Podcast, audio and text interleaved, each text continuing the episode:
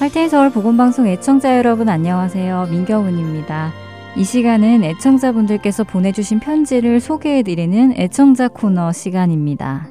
오늘은 지난 2019년 12월 26일까지 도착한 편지들을 읽어드리겠습니다. 성탄절에 관한 편지와 새해를 맞이하는 편지들이 많이 도착해 있는데요.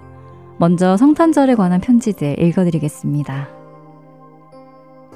캘리포니아에서 수키 애청자님께서 방송국 봉사자 여러분께 감사드립니다. Merry Christmas 그리고 Happy New Year 이렇게 편지 보내주셨네요. 그리고 오하이오에서 김혜경 애청자님의 편지입니다. 복음 선교회에 수고하시는 모든 분들께 감사를 드립니다. 올해도 수고 많이 하셨어요. 오는 2020년에도 복음만을 전하는 선교회가 되기를 기도드릴게요. 우리를 죄에서 구원하고 이 땅에 오신 예수님의 탄생이 즐거움과 감사로 넘치는 성탄절이 되시기를 라면서 편지 보내셨습니다. 그리고 오하이오에서 또 다른 편지가 도착해 있는데요. 할텐 서울 복음방송에서 수고하시는 분께 사랑과 감사의 마음 전합니다. 새해를 맞이해서 주님의 은혜와 말씀으로 더 풍성한 한 해가 되기를 주님의 이름으로 축복합니다. 메리 크리스마스라고 이재문 애청자님께서 편지 주셨습니다. 이번에는 워싱턴 제일장로교회 이신순 장로님께서 보내주신 편지 읽어드리겠습니다. 할렐루야, 기쁜 성탄절을 맞이하여 할텐서울 복음방송 선교회에 하나님의 크신 은총에 충만하시며 새해에도 하나님을 사랑하여 헌신 봉사하시는 모든 동역자분들이 영육간에 강건하시길 바라며 소원하시는 모든 일이 주 안에서 다 이루어지기를 기원합니다. 진심으로 감사드립니다. 라고 편지 주셨습니다. 일리노이 시카고에서도 보내셨습니다. 할테인 서울 제작진과 가족분들께 성탄절을 맞아 그리스도의 생명의 빛이 할테인 서울 모든 봉사자분들의 삶에 비추기를 그리고 그 빛으로 이웃의 삶을 살리고 은혜를 누리는 축복이 있으시기를 기도합니다.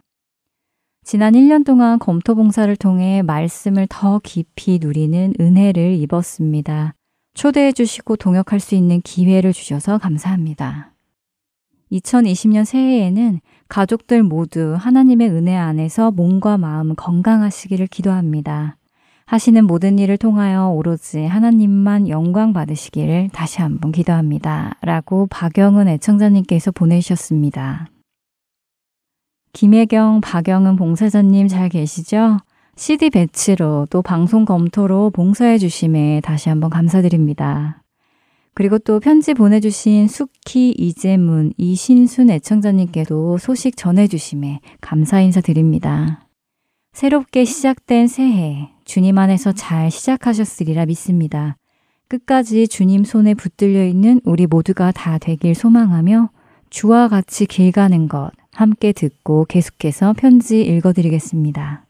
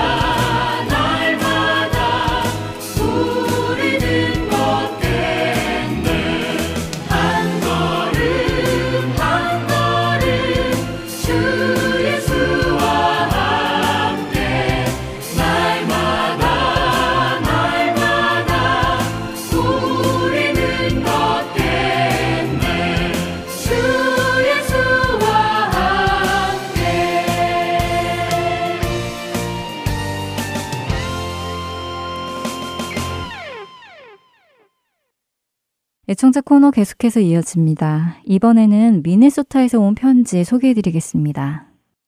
할테인 서울 보건방송 봉사자분들께 이곳 미네소타는 여전히 춥고 눈도 많이 오지만 매주마다 귀한 말씀과 찬양을 들으면 추운 겨울도 따스한 주님의 사랑이 전해져 얼음 마음을 녹인답니다. 올해도 주님의 충성된 일꾼으로 수고해 주신 모든 분들께 감사를 드리며 다가오는 2020년 새해에도 주어진 사역 잘 감당하시고 하나님의 영광만을 나타내는 귀한 복음 방송이 되시기를 기도합니다. 라고 미네소타에서 순 애청자님께서 보내주셨네요. 그리고 일리노이에서 아나스타시아 애청자님께서 복음방송 봉사자분들의 수고에 감사합니다. 저는 야곱의 하나님 방송을 통해 창세기를 읽는 관점이 변했습니다. 복음방송의 사명 잘 감당하시도록 계속해서 기도하겠습니다. 감사합니다. 라고 편지 주셨습니다. 또 뉴저지 체리힐에서 홍송자 권사님께서 보내주셨는데요. 세계로 복음을 전하기 위해 수고하시는 여러분 수고하십니다. 저희들은 보내주시는 CD를 편안히 들으며 은혜 받고 있으니 정말 감사합니다.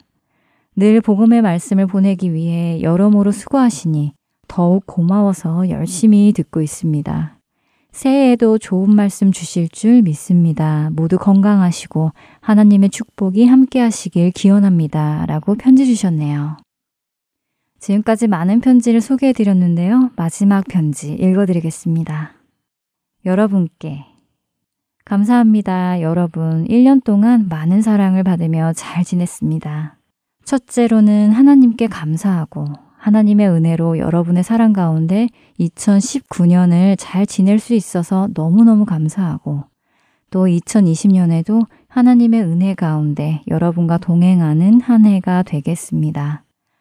저는 1931년생입니다. 저의 남편은 일본 방송도 잘 듣고 있어요. 지금 약간의 치맥기가 있어서 힘이 듭니다만 하나님의 은혜 가운데 잘 있습니다. 여러모로 감사합니다. 2020년에도 잘 부탁드립니다. 여러분의 영혼이 잘됨 같이 범사에 잘 되고 강건하시길 빕니다. 라고 아리조나에서 박재경 권사님께서 보내주셨습니다. 박재경 권사님 잘 지내시죠? 남편분과 하나님의 은혜 가운데 거한다는 소식 들려주셔서 감사합니다. 늘 건강하시길 기도하겠습니다. 마음이 뭉클한 사연도 있고 우리가 왜 이 길을 끝까지 가야 하는지도 알게 하는 시간이었네요. 편지와 기도 감사합니다. 주님께 영광 돌리는 이번 2020년이 되기를 소원하며 오늘 애청자 코너 여기에서 마치겠습니다. 찬양 후에 주안의 하나 사부로 이어집니다.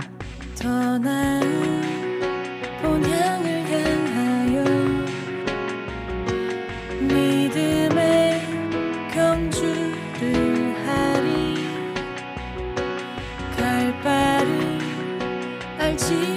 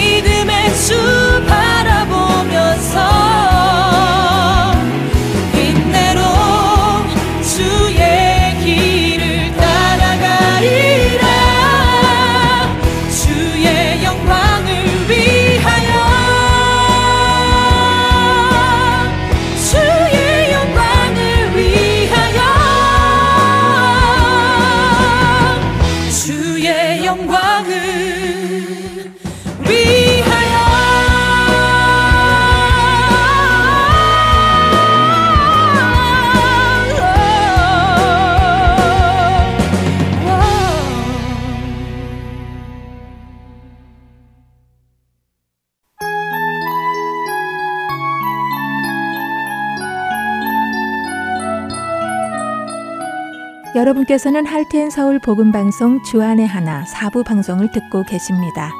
주안의 하나 사부에서는 지난 방송들 중에서 신앙에 도움이 될 만한 프로그램을 모아서 다시 방송해 드리고 있습니다. 이번 시즌에는 2014년에 방송된 아나크리노 시즌 2와 2015년에 방송된 성경 속 질문들 그리고 2018년에 방송된 살며 생각하며가 준비되어 있습니다. 아나크리노 시즌2로 이어집니다.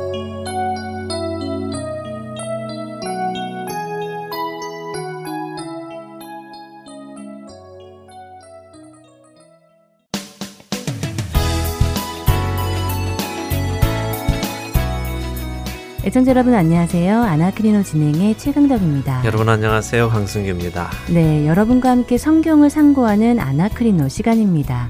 오늘은 어떤 말씀을 상고해 볼까요? 예, 우리 지난 시간에는 첫 시간으로 아주 심플한 내용을 간단히 살펴보았는데요. 네. 오늘은 그렇게 간단하게만 살펴볼 수는 없는 내용을 조금 보려고 합니다. 어, 갑자기 긴장이 되는데요. 간단하지 않은 내용이라고 하시니까 네, 어떤 내용이죠? 예, 최강덕 아나운서는 한 번 받은 구원이 취소가 된다고 생각하십니까? 음, 한 번 받은 구원이 취소가 되느냐고요. 네, 어, 그거 참 쉽지 않은 질문인데요. 그렇죠. 사실 제 개인적인 생각으로는 취소될 것 같지는 않은데 네.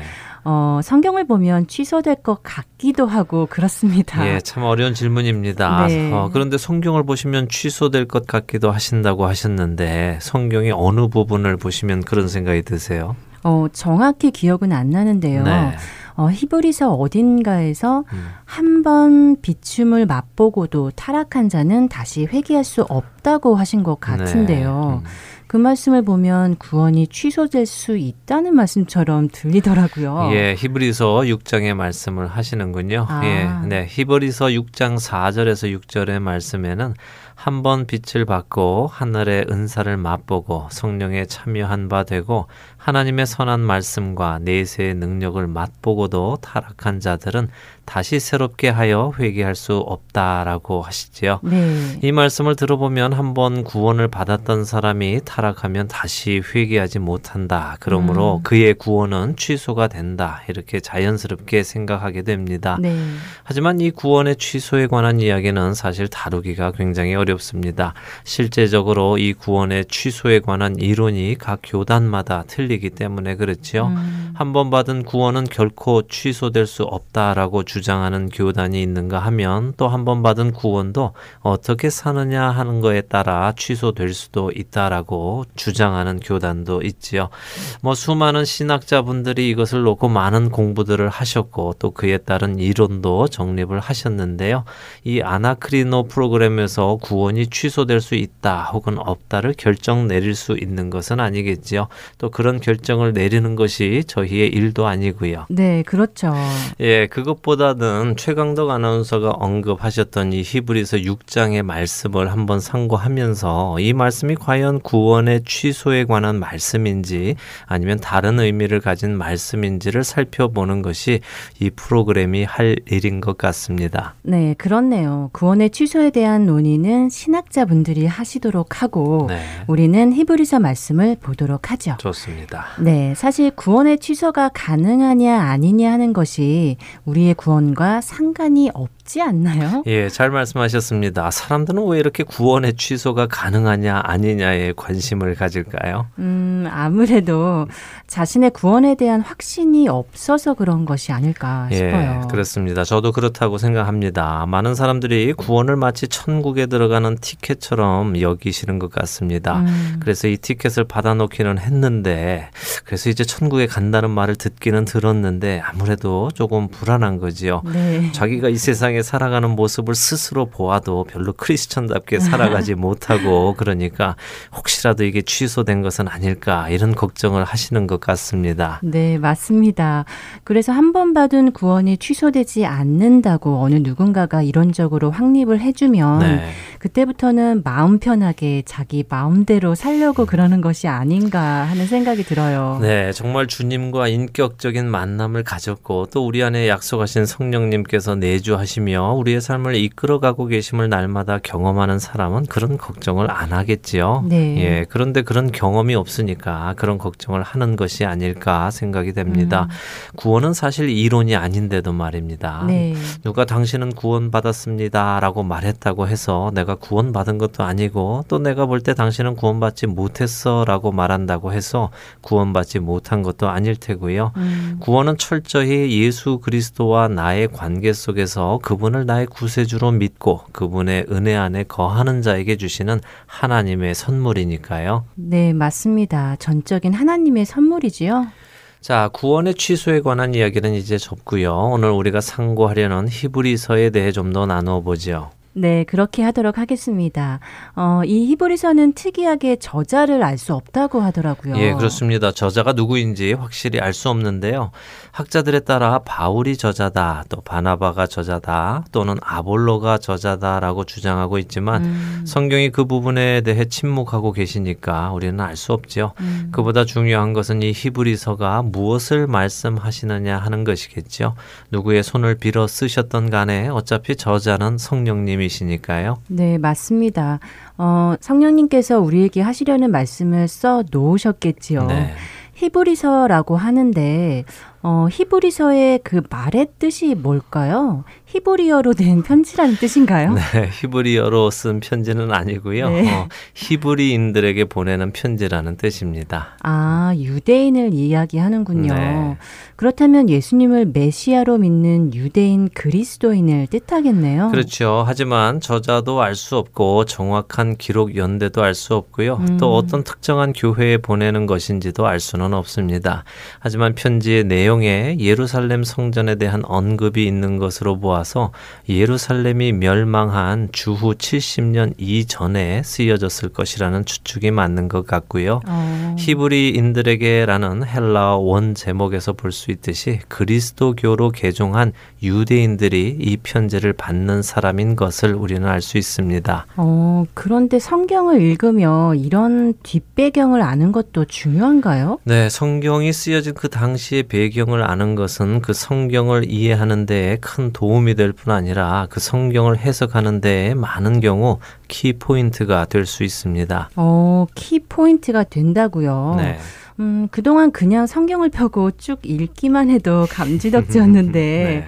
성경의 뒷배경까지 알아야 한다니까 어, 왠지 부담이 오기 시작하는데요. 네, 부담을 가지실 필요는 없고요. 어, 요즘 대부분의 성경에는요, 각 성경 권 앞에 짤막하게라도 그 권에 대한 기본 지식들을 써놓은 성경이 상당히 많습니다. 음. 성경을 읽으시기 전에 잠시 시간을 내서 읽어보신다면 성경을 읽어 나가시면서 해석하기에 도움이 많이 되실 것입니다. 음, 신약의 경우에 보면요. 네. 편지인 경우가 참 많잖아요. 네. 그 서신서의 배경을 알고 있는다면 그 편지를 보내는 사람의 심정도 알 수 있을 테고 네. 또 받는 사람의 입장에서 그 편지를 읽음으로 더 깊이 다가갈 수 있을 것 같네요. 네, 바로 말씀하셨는데요. 바로 그런 이유로 우리가 성경의 뒷 배경까지 알고 성경을 읽게 된다면 성경을 더 깊이 이해할 수 있게 될 것입니다. 음. 이 히브리서도 마찬가지인데요. 히브리서의 배경을 아는 것이 오늘 우리가 상고할 6장의 내용을 이해하는 데에 키포인트가 됩니다. 음, 그렇군요. 그럼 그 뒷배경을 지금 대충은 들어서 주후 70년 이전에 유대인 그리스도인에게 쓴 편지다까지는 알았는데 네. 더 알아야 할 것이 있나요? 네, 그 당시 그리스도교로 개종한 어, 유대인들에게 어떤 일이 있었는가를 아는 것이 또 중요합니다. 아. 어, 1세기에 있던 교회들이 당면한 문제는요, 크게 두 가지로 볼 수 있는데요. 첫째는 종교 박해였고, 두 음. 번째는 변질된 복음이었습니다. 종교 박해와 변질된 복음이요. 네, 우리가 잘 알듯이 로마의 네로 황제로부터 시작된 종교 박해는요, 약 250년 동안 총 10번의 박해로 이어집니다. 아, 네로의 박해가 주후 64년에 시작되었다고 하니까요. 지금 이 히브리서를 쓴 당시에 박해 안에서 쓰여졌는지 아닌지는 정확히 알 수는 없습니다. 하지만 당시의 유대인 그리스도인들에게는 로마의 박해 말고도 또 하나의 박해 가 있었는데요. 그것은 바로 정통 유대인들의 박해였습니다. 어, 정통 유대인들의 박해요. 네. 예수님을 못 박았던 자들 말인가요? 네, 그렇습니다. 그들은 모세의 율법을 주장하며 율법을 완성하신 그리스도를 부정했지요. 네. 그렇게 이제 율법에서 자유하게 된 유대인 그리스도인들을 변절자로 박해하며 심지어 죽이기까지 했지요. 음, 우리가 사도행전에 보면 스테반 집사도 그렇게 순교했고 또 사도 바울도 회심하기 전까지는 열심으로 교회를 박해한 것을 볼 수 있지요. 아, 그렇군요. 그 부분을 잊고 있었네요. 그렇다면 당시의 유대인 그리스도인들은 정통 유대인들에게도 박해를 받고 또 로마에게도 박해를 받으며 이중으로 고생을 했었겠군요. 네, 그렇습니다. 그들은 이방인 그리스도인들보다 더 힘든 상황에 있었던 것이죠. 어. 예, 그런 중에 잘못된 이론까지 그들 안에 들어오기 시작한 것입니다. 음, 잘못된 이론이요. 네. 어떤 이론인가요? 지금의 박해가 너무 힘드니까 우리가 잠시 유대교로 돌아갔다가 음, 박해가 약해질 쯤 돼서 다시 그리스도교로 돌아오자 하는 이론이었죠. 사실 이 움직임 이 당시의 유대인 그리스도인들 안에 상당하게 퍼져나갔다고 합니다. 어, 우리는 아직 박해를 받아보지 못해서 네. 무어라 말을 할 수는 없을 음. 것 같은데요.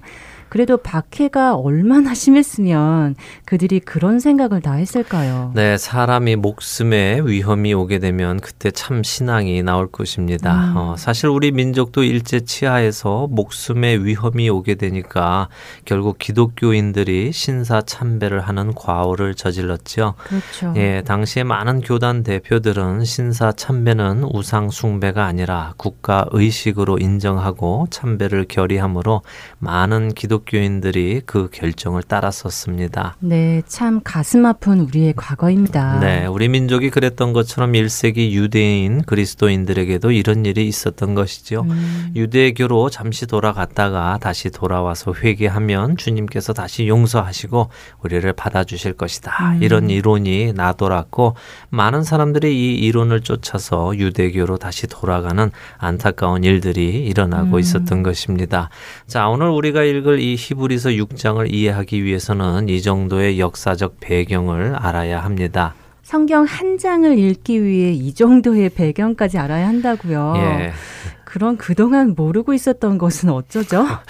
어, 사실 그 배경을 모르고 읽었었기에 우리가 이 히브리서 6장을 오해하였던 것이거든요. 음. 이제 애청자 여러분들도 어느 정도 배경을 알고 계시니까요. 어, 이제 우리가 함께 읽어 나가면 히브리서 기자가 당시의 유대 그리스도인들에게 무슨 말을 하고 있는지를 우리는 쉽게 이해할 수 있을 것입니다. 아, 그래서 이렇게 뜸을 들이신 거군요.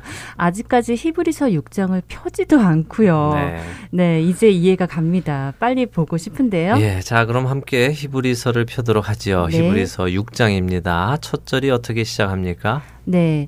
그러므로 우리가 그리스도의 도의 초보를 버리고 죽은 행실을 회개함과 하나님께 대한 신앙과 어, 이렇게 시작하네요. 네, 자 그러므로라고 시작되니까요. 우리는 어떻게 해야 합니까? 네, 당연히 그 앞장을 보고 왜 그러므로가 되는지를 확인해야겠죠. 그렇습니다. 네, 이 정도는 기본이죠. 그렇죠.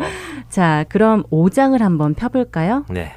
자, 5장에는 멜기세덱 대제사장에 관한 이야기가 나오는데요. 그에 대해서는 할 말이 많지만 너희가 듣는 것이 두나무로 설명하기 어려우니라 라고 11절에 말씀하시면서 이후에는 지금 이 편지를 받는 히브리 그리스도인들의 영성을 책망하십니다. 음. 그것이 12절부터인데요. 함께 한 절씩 읽어 볼까요? 네. 때가 오래되었으므로 너희가 마땅히 선생이 되었을 터인데 너희가 다시 하나님의 말씀의 초보에 대하여 누구에게서 가르침을 받아야 할 처지이니 단단한 음식은 못 먹고 젖이나 먹어야 할 자가 되었도다. 이는 젖을 먹는 자마다 어린 아이니 의의 말씀을 경험하지 못한 자요. 단단한 음식은 장성한 자의 것이니 그들은 지각을 사용함으로 연단을 받아 선악을 분별하는 자들이니라 라고 되어 있네요.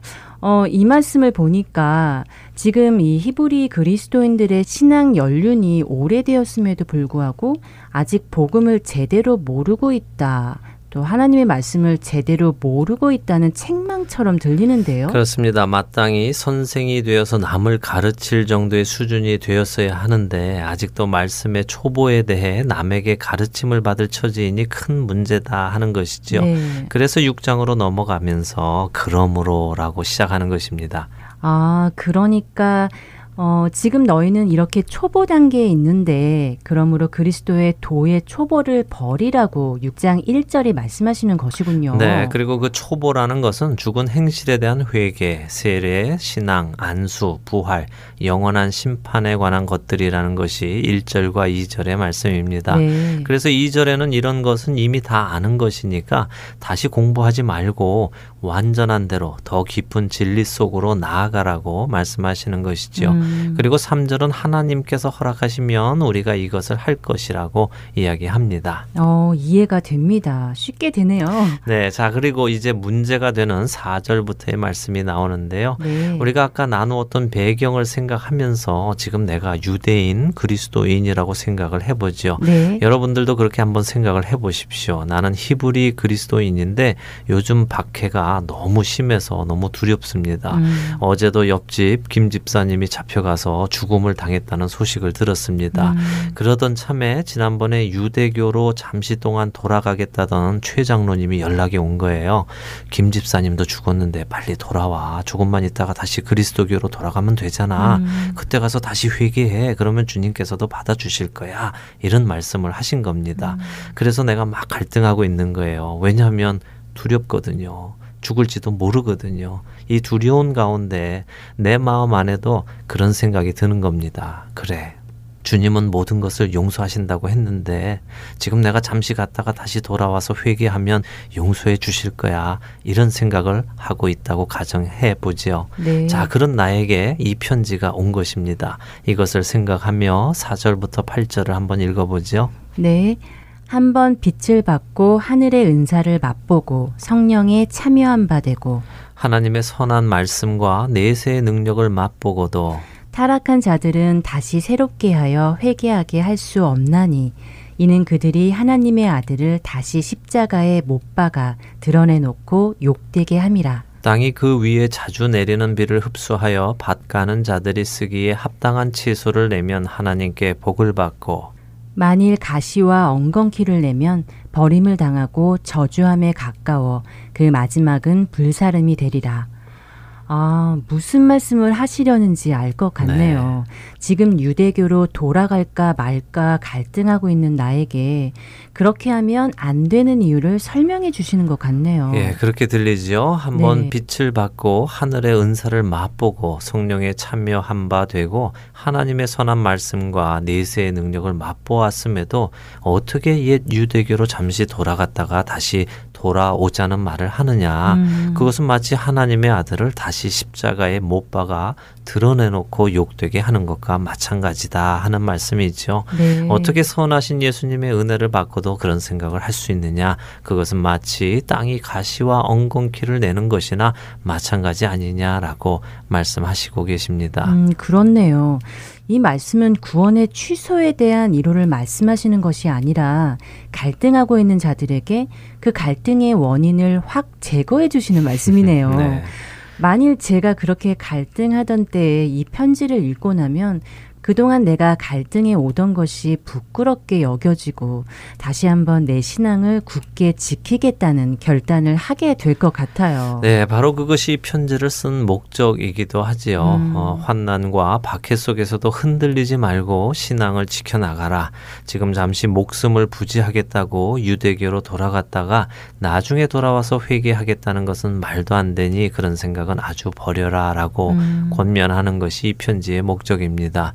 한 번 얻은 구원이 취소가 되느냐 안 되느냐 그런 문제에 대해 이야기하는 것이 아니라는 것이죠. 어, 저런 우리는 그 본질을 보지 못하고 거기에서 교리를 만들어내고 있었군요. 예, 만일 이 히브리서 6장의 말씀을 가지고 그런 교리를 만들어낸다면 음. 신사 참배를 했던 한국 교회는 결코 다시 용서받을 수 없고 구원을 잃어버린 것이라고 주장하는 것과 마찬가지일 것입니다. 네. 우리는 그 사실에 대해 그렇다 또는 아니다 아니다라고 말할 수 없습니다. 왜냐하면 하나님께서는 진심으로 회개하는 자는 용서하시기 때문이죠.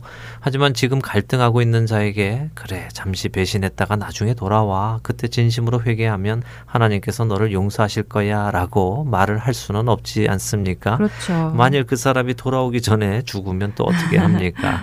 우리는 죽더라도 주 안에서 죽자라고 말할 수 있어야 할 것입니다. 네. 그것이 그리스도께서 우리에게 요구하시는 것이니까요. 네, 말씀을 들어보니 그렇네요. 히브리서의 이 말씀은 구원의 취소에 대한 교리적인 말씀이 아니라 환난 속에서 갈등하는 성도들에게 믿음이 변치 말 것을 권고하는 위로의 편지였군요. 네. 그래서 5장에 이 사람들이 신앙생활을 꽤 오래 했는데도 네. 여전히 그런 복음의 기초적인 것조차 다른 이에게 배워야 할 만큼 잘하지 못했다고 책망하는 것이었네요. 그렇습니다. 어쩌면 이 시대를 살아가는 우리들도 이처럼 장성하지 못하고 여전히 어린아이 수준의 신앙을 가지고 아직도 복음의 초보에 대해 배워야 하는 상태에 있지는 않는지 우리 음. 각자가 돌아보아야 하겠고요. 말씀을 통해 선악을 분 별하는 자가 되어야 할 것입니다. 네, 아멘입니다. 저도 오늘부터 더 깊이 말씀을 공부하며 장성한 자처럼 단단한 음식을 먹도록 하겠습니다. 네. 애청자 여러분들도 그렇게 되시기를 바랍니다. 오늘 아나크리노 여기에서 마치겠습니다. 안녕히 계세요. 안녕히 계십시오.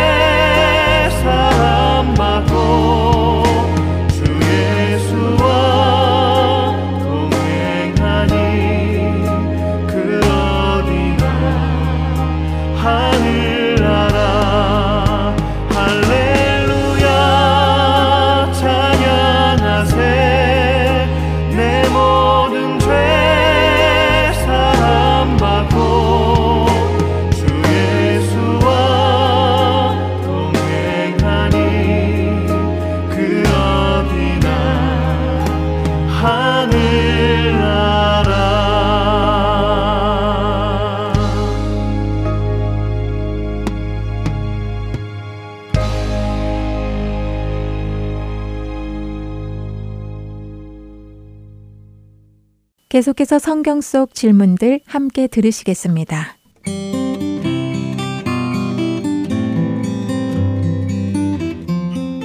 애청자 여러분 안녕하세요. 성경 속 질문들 진행의 최소영입니다. 성경에는 하나님께서 어떤 사람을 택하여 부르시고 그에게 영적 사명을 주시는 내용들이 종종 나오지요. 그중 특별히 인상적이라고 생각되는 장면들이 있으신가요? 저도 여러 장면들이 떠오르는데요. 그중 하나님이 떨기나무 가운데서 모세에게 모세야, 모세야 하고 부르셨던 것이 기억에 남습니다. 그리고 또 기억에 남는 인상적인 장면은 기드온이 미디안 사람들에게 들키지 않으려고 포도주 틀에서 밀을 타작하고 있는데 하나님께서 그를 미디안 족속을 칠 큰 용사로 부르셨던 사사기의 장면입니다.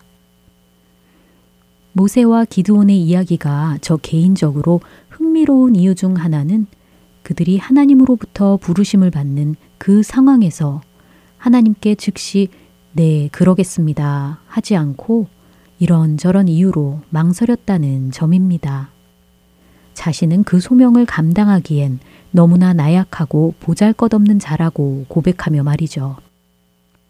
그것이 마치 저의 모습 같아서 매우 인간적이라는 생각이 들었습니다. 그런데 이와는 전혀 다른 이유로 굉장히 인상적이고 감동적인 장면이 하나 있습니다.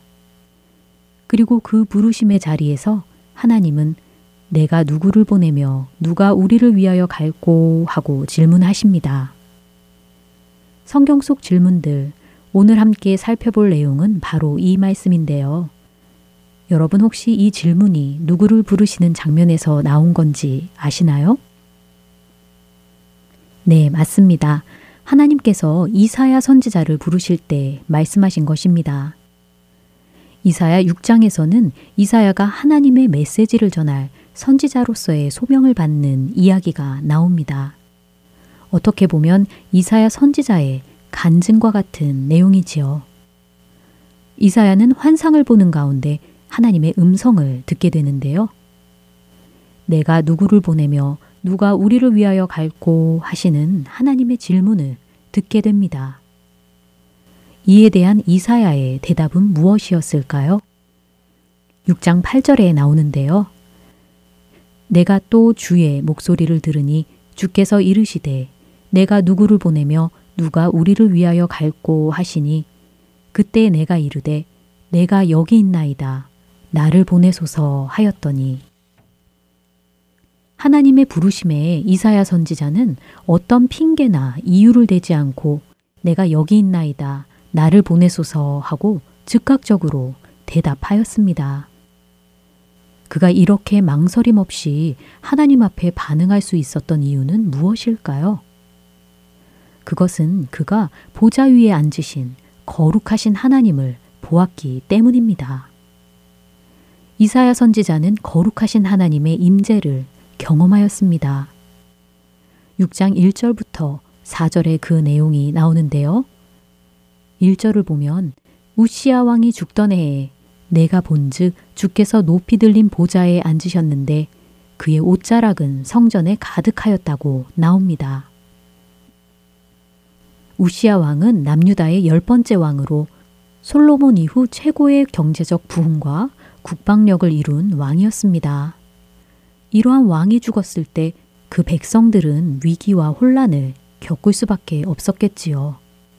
바로 그 우시아 왕이 죽던 해에 위기와 혼란의 시기에 이사야는 하나님이 높이 들린 보좌에 앉으신 것을 보게 됩니다. 이 땅의 왕은 죽었으나 영원하신 왕 하나님은 그 보좌 통치자의 자리에 앉아 계십니다. 그 하나님은 모든 것들로부터 구별되는 거룩하신 분이십니다. 수종드는 스랍들도 그 거룩하신 하나님을 바라보지 못해 자기의 얼굴과 발을 날개로 가리고 있을 만큼 말이지요. 하나님의 그 옷자락은 성전에 가득하며 수종드는 천사들은 거룩하다, 거룩하다, 거룩하다, 망군의 여호와여, 그의 영광이 온 땅에 충만하도다라고 서로 말합니다.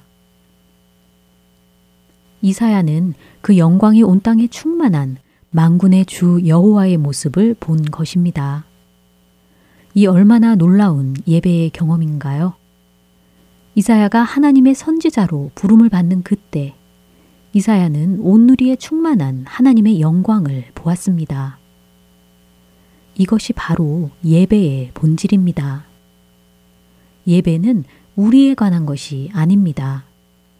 우리가 무엇을 하는가, 무엇으로 봉사하는가에 관한 것이 아니라 전능하신 하나님과 그의 영광에 관한 것입니다.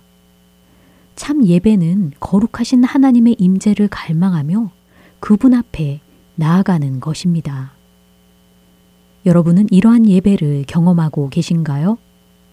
하나님 뵙기를 갈망하며 그분의 영광만을 구하고 계신가요?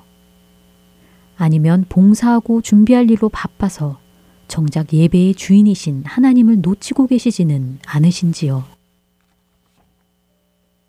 만일 우리가 진정한 예배, 거룩하신 하나님을 보게 된다면 반드시 일어나는 일이 있습니다. 바로 우리 자신의 참 모습을 보게 되는 것입니다. 거룩하신 하나님의 임재를 경험한 이사야는 5절에서 이렇게 고백합니다. 그때 내가 말하되 화로다 나여 망하게 되었도다. 나는 입술이 부정한 사람이요 나는 입술이 부정한 백성 중에 거주하면서 망군의 여호와이신 왕을 배었음이로다. 거룩하신 예수님을 본 요한 역시 예수님의 발 앞에 엎드려져 죽은 자 같이 되었다고 요한계시록 1장 17절이 말씀하십니다. 이렇듯 우리가 거룩하신 주님을 볼때 우리는 우리 자신이 죄인이며 얼마나 절망적인 상태에 있는가를 깨닫게 됩니다. 이전에는 우리 주위의 사람들과 비교하여 자신이 그보다 얼마나 옳은지 그른지 또는 의로운지 악한지를 판단하였다면 이제는 거룩하고 의로우신 하나님 앞에서 우리 자신의 모습을 보게 되는 것이지요. 이사야가 자신이 죄인임을 고백한 후 주님은 내 악이 제하여졌고 내 죄가 사하여졌느니라 하고 7절에서 말씀하십니다. 이사야가 거룩하신 하나님을 보고 자신의 참 모습을 깨닫게 되었을 때 그리고 자기의 죄를 고백하고 죄 사함을 받게 되었을 때 그는 하나님의 음성을 듣습니다. 내가 누구를 보내며 누가 우리를 위하여 갈고 그리고 이 질문에 내가 여기 있나이다. 나를 보내소서 하고 대답합니다. 그런데 도대체 어디로 보내신다는 것이며 어디로 간다는 것일까요? 구절에 나오는데요. 여호와께서 이르시되 가서 이 백성에게 이르기를 그렇습니다. 하나님은 이사야를 부르시고 그의 입술에 하나님의 예언의 말씀과 메시지를 주셔서 하나님의 백성 이스라엘에게 가서 전하라고 하십니다. 이것이 그를 부르신 목적입니다. 우리는 주님을 만나고 죄사함을 받고 이전과는 완전히 다른 새 사람이 되었음에도 아직 그 자리에 그냥 머물러 있고자 하는 경우가 많습니다. 베드로와 야고보와 요한이 산에서 예수님의 영광을 보는 놀라운 경험을 하였을 때 그들의 반응이 어떠했는지 여러분 모두 잘 알고 계시지요? 베드로는 우리가 여기 있는 것이 좋사오니 하며 그 산에 초막을 짓고 그곳에 머물러 있고자 하였습니다. 그러나 그때에 그들에게 주신 하나님의 말씀은 이는 내 사랑하는 아들이요 내 기뻐하는 자니 너희는 그의 말을 들으라 하신 것이었습니다. 그들은 예수님의 영광을 경험한 산에서 내려와야 했습니다. 그리고 예수님의 말씀을 듣고 따르며 사도로 이 세상에 보내심을 받았습니다. 예수님께서 너희는 세상의 소금이고 빛이라고 하신 것처럼 우리가 주님의 소명을 받고 돌아가야 하는 곳은 바로 이 세상인 것입니다. 오늘 함께 살펴본 하나님의 질문. 내가 누구를 보내며 누가 우리를 위하여 갈고 하신 말씀 앞에서 우리의 모습을 돌아보길 원합니다. 마치 우시아 왕이 죽었던 해에 이사야가 그랬던 것처럼 우리도 환경에 상관없이 거룩하신 하나님을 보고 있는지 또한 하나님 앞에서 우리의 참 모습을 깨닫고 있는지 말입니다. 그리고 하나님의 부르심 앞에 이사야와 같이 내가 여기 있나이다 나를 보내소서 하고 대답하며 이 세상에서 그 소명을 다하는 저와 여러분 되시길 기도합니다. 성경 속 질문들 여기서 마칩니다. 저는 다른 질문을 들고 다음 시간에 다시 찾아뵙겠습니다. 여러분 안녕히 계세요.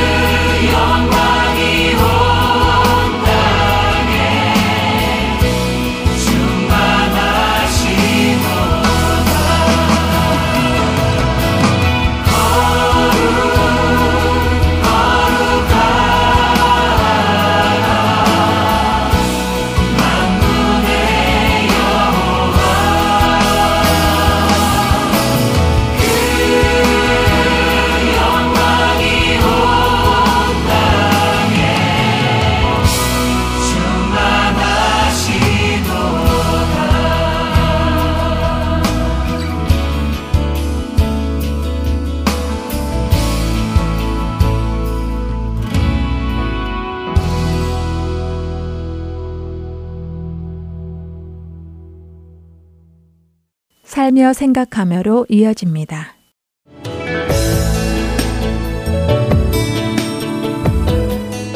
여러분 안녕하세요. 살며 생각하며 김순혜입니다. 아침 식탁에 자주 오르는 바나나. 오늘도 과일 접시 한 켠에 잘라서 올려놓았습니다. 저희 둘째는 바나나를 엄청 좋아해서 거의 대부분을 자기 접시로 가져가지요. 노란 껍질에 검은 점이 생기기 시작하는 시점을 잘 익은 바나나는 우유와 함께 믹서에 갈아서 바나나 우유로 만들어주면 너무 맛있는 간식이 됩니다. 방과 후에도 커다란 바나나 하나를 뚝딱 먹고는 밝은 미소를 지어 보이는 둘째의 그 모습을 보고 싶어서 바나나를 늘 떨어지지 않게 사다 걸어놓곤 합니다. 바나나에 있는 비타민은 피부 미용과 피로 회복에 좋고 바나나가 가지고 있는 식이섬유는 변비에 좋다고 하네요. 또 바나나에 있는 팩틴 성분은 장 기능을 강화하여 설사를 예방하기도 한답니다. 바나나에는 지방, 나트륨, 콜레스테롤이 없어서 다이어트에 좋고 칼륨은 붓기와 냉증에도 도움이 되고 베타카로틴은 면역력을 높여주고 활성산소를 억제하여 항암 효과에도 도움이 된다니 바나나 하나에 이렇게 많은 효능이 있다는 게 놀랍습니다. 그런데 저는 사실 이렇게 좋은 점이 많은 바나나를 그다지 좋아하지 않았습니다. 정말 배가 고플 때는 할 수 없이 먹지만 일부러 먹지는 않는데요. 그 이유는 제가 처음 접한 바나나 때문입니다. 제가 어렸을 때는 바나나가 흔치 않았는데요. 그래서 처음 바나나를 알게 된 것은 진짜 바나나가 아니라 바나나킥이라는 과자를 통해서였습니다. 노랗고 달콤하고 입안에서 사르르 녹는 그 과자를 먹으며 그것이 바나나일 것이라고 믿고 있었습니다. 그런 저에게 언젠가 진짜 바나나를 먹을 기회가 생겼는데요. 저는 바나나 과자의 맛을 기대하며 바나나를 한 입 베어 물었습니다. 그런데 왜 이게 진짜 바나나란 말이야? 하면서 먹다 말고는 바나나를 다시 뚫어져라 쳐다보았지요. 진짜 바나나는 제가 생각했던 바나나킥의 맛과는 많이 달랐습니다. 그때부터 저는 바나나를 좋아하지 않았던 것 같습니다. 요즘 복음이 그런 것 같습니다. 제가 맛보았던 바나나킥처럼 달콤하게 아이 입맛에 맞추어져 전해지다 보니 정작 진정한 복음을 접하게 될 때 적지 않은 사람들이 충격을 받기도 하고 심지어는 복음을 거부하게까지 되기도 합니다. 교회를 오래 다녀도 무엇을 믿는지 모르고 복음의 내용을 정확히 모른 채 그저 교회의 프로그램, 사람들과의 교제에만 관심을 가지고 다니는 분들도 꽤 계십니다. 아마 처음부터 바나나킥 복음을 맛보았기 때문은 아닐까요? 바나나 킥은 혀 끝에 달콤한 맛만 있지 영양면에서 아무 도움이 안 됩니다. 그런데도 우리의 손은 자꾸만 바나나 킥으로 갑니다. 우리가 누군가에게 복음을 전할 때 정확한 복음을 전하고 있는지 돌아보길 바랍니다. 교회 다니면 얻게 되는 현실적 이익을 말하며 그저 발걸음만 인도하고 있지는 않은지, 어린아이에게 전하는 것 같이 하여 장성한 이들의 음식을 먹지 못하게 하고 있는 것은 아닌지, 참된 복음은 우리의 삶을 완전히 바꿔놓는 능력이 있는데도 불구하고 우리는 아무것도 손해보려 하지 않고 변하지 않은 채 지적으로 동의하고 믿는다는 말만을 고백하게 하고 있지는 않은지, 예수님을 믿는 것이 죽은 후에 필요한 보험가입 정도로 설명을 하고 있지는 않은지 말입니다. 죽을 수밖에 없는 우리 죄 때문에 십자가에 돌아가신 예수님의 그 고귀한 사랑이 돼지에게 던져진 진주처럼 진흙에 뒹굴고 있게 한 것은 우리의 책임이 아닐런지요. 어쩌면 우리조차 그 진주의 가치를 모르고 있는 것은 아닐런지요. 그리스도의 은혜로 너희를 부르신 이를 이같이 속히 떠나 다른 복음을 따르는 것을 내가 이상하게 여기노라. 다른 복음은 없나니 다만 어떤 사람들이 너희를 교란하여 그리스도의 복음을 변하게 하려 함이라. 그러나 우리나 혹은 하늘로부터 온 천사라도 우리가 너희에게 전한 복음 외에 다른 복음을 전하면 저주를 받을지어다. 우리가 전에 말하였거니와 내가 지금 다시 말하노니 만일 누구든지 너희가 받은 것 외에 다른 복음을 전하면 저주를 받을지어다.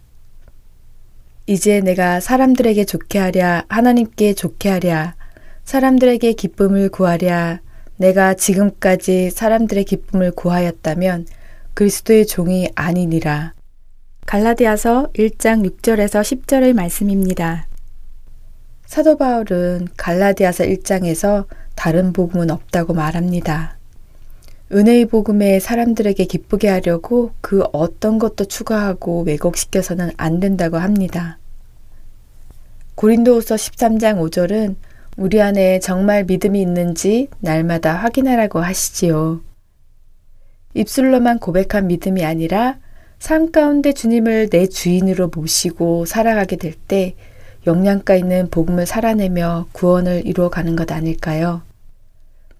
죄로 죽을 수밖에 없었던 우리를 십자가 보혈로 영원한 생명을 주신 예수님의 은혜와 창세전에 우리를 예정하시고 선택하셔서 아들을 보내신 그 사랑과 지금도 우리 안에 내주하시며 우리를 하나님 나라로 견인해 가시는 성령님의 역사를 믿으며 이 복음이 세상 끝까지 바르게 전해지기를 기도합니다. 오늘도 바나나킥으로 가는 손을 돌리고 진짜 바나나에게로 향하며 내 안에 주신 구원의 확신을 붙잡고 두렵고 떨림으로 우리의 구원을 이루어가는 하루 되기를 소원합니다.